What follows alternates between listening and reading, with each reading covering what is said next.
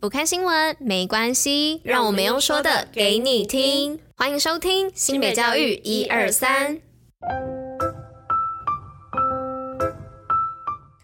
Hello，大家吃饭了吗？我是珍珍，大家午安。今天是七月十号，礼拜一，新北交一二三的第三百一十一集，同时也是第三季的第一百二十二集喽。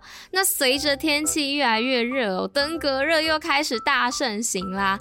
那我们现在需要防治登革热，消除病蚊没有？那今天的知识补铁站呢，也会来跟大家聊聊关于登革热是什么。那开头这边呢，就先来跟大家说说要如何预防吧。要记住哦。有四招是巡、倒、清、刷。那巡是什么呢？巡就是检查居家室内外可能积水的容器。那除了居家啊，像是学校啊、教室啊，或者是你平常会常待的一些地方，也都要注意哦。那在第二步呢，是倒，就是倒掉积水，不让病媒蚊滋生。然后再来第三步呢，是清，是不要的容器通通丢掉。那如果你要使用的容器，就要彻底的清洁后，然后将它收好擦干。那在第四招。哦就是仔细的刷洗容器，尤其是内壁的部分，去除虫卵，并收拾并倒置容器，不要让病媒蚊有地方可以产卵哦。那除了以上四招之外呢，也建议大家在家中可以装设像是纱门啊、纱窗，防止蚊子入侵家中哦。那在户外环境呢，也可以穿着长袖浅色衣物，并使用政府主管机关核可的防蚊药剂来保护自己哦。好啦，那剩下部分呢，就留到我们的知识补铁站再来跟大家继续分享。那接下来呢，就让我们进入今天的活动跟新闻吧，Go Go！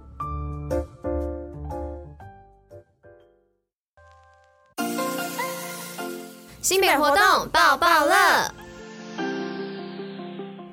那今天活动报报类要来报什么呢？就是跨域阅读知识王。那阅读理解、趣味答题、积点还可以拿奖，那等什么呢？活动参加步骤在网络上先搜寻关键字，也就是跨域阅读知识王。那进入到联合学院，点选右上角的会员专区，登入会员阅读练功房进行答题就可以喽。那奖励方式的部分呢？第一个是挑战奖，那只要在活动期间，学生完成每周的好读知识王阅读理解挑战赛。就可以获得积点去点数一百点。那再来是学生完成每周的图解知识王阅读理解挑战赛呢，就可以获得积点去的点数五十点哦。再来第二个好学奖呢，是活动期间学生连续八周挑战并完成好读知识王阅读理解挑战赛。那再来第二个奖励呢，就是好学奖，是在活动期间学生连续八周挑战并完成好读知识王阅读理解挑战赛，就可以额外再获得去积点的点数。两百点，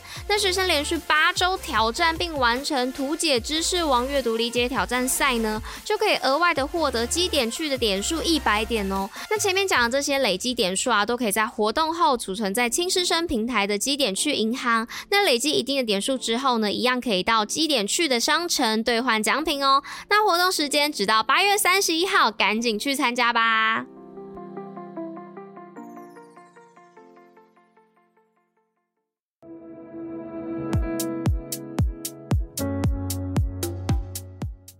到今天第一则新闻的部分，是要说到新北劳权种子师资培训营启动，还有两场，欢迎报名。那新北市劳工局和教育局呢，携手合作，为期两天的一百一十二学年度第一学期高中职劳权课程种子师资培训营，于日前呢举行了第一场次的开训典礼。来自二十七校，共计五十四位的教师，分别透过实体和线上参与培训。那劳工局长陈瑞佳表示呢，新北劳权课程是全国深耕最最久、最知名的劳动教育品牌哦。那透过十一年的校园扎根，累计培训了一千八百八十三位的种子师资哦。那加会超过三十四万名的学生。那暑假劳权种子师资培训营呢，还有两个场次。那第二场呢是在七月二十五号到二十六号，第三场呢是八月二十一号到二十二号，现正报名中。欢迎新北高中职的老师至活动网站踊跃报名。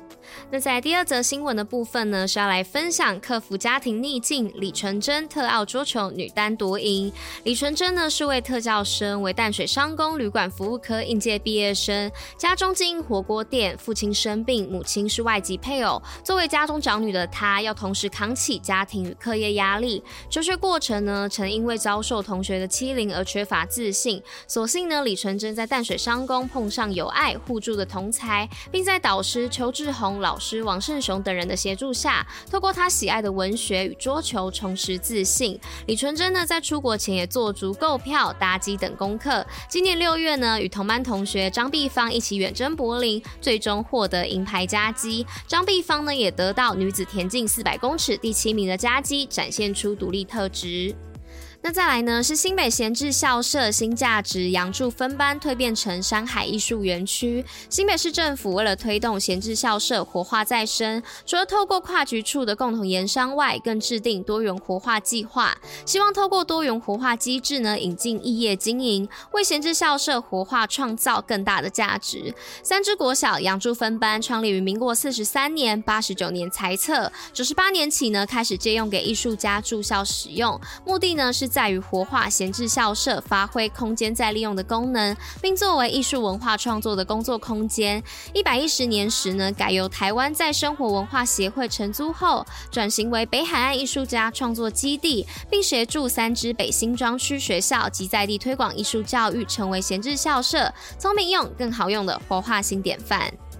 那来到最后一则新闻呢，是要来跟大家分享放暑假，新庄板桥特色游戏场开放喽。那暑假要去哪里呢？除了前几周一直提到的运动中心之外，在新北市体育处推荐的新庄体育园区内，继棒球主题游戏场后呢，再度以球类运动为设计发想，打造全新的足球主题游戏场。那板桥第一运动场呢，则有半透明的滑梯硕石区哦。那体育处也表示呢，足球主题游戏场内最吸睛的莫过于高达四点。点九公尺，约两层楼高的足球造型滑梯哦，打造好溜又好滑的不锈钢滑道，运用周边的乔木呢，将长达八点九公尺的滑道置放于下方哦，提供滑梯遮蔽的效果，欢迎家长带孩子去体验哦。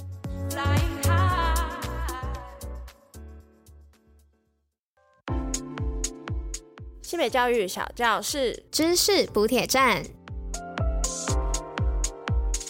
那今天知识补帖站的部分呢，就是来跟大家分享关于开场讲的登革热哦。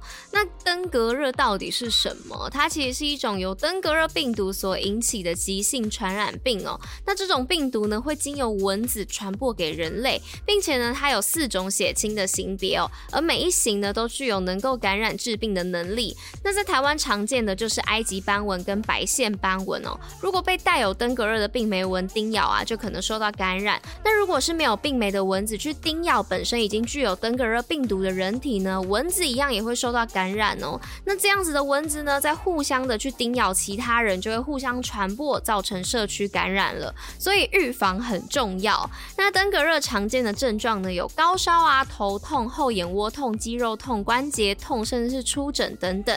那随着每个人的体质状况不同而有所差异哦。那严重的话呢，可能还会有出血啊，或是器官衰竭的状况。那如果先后感染不同型别的登革热病毒啊，就会有极高可能变成重症哦。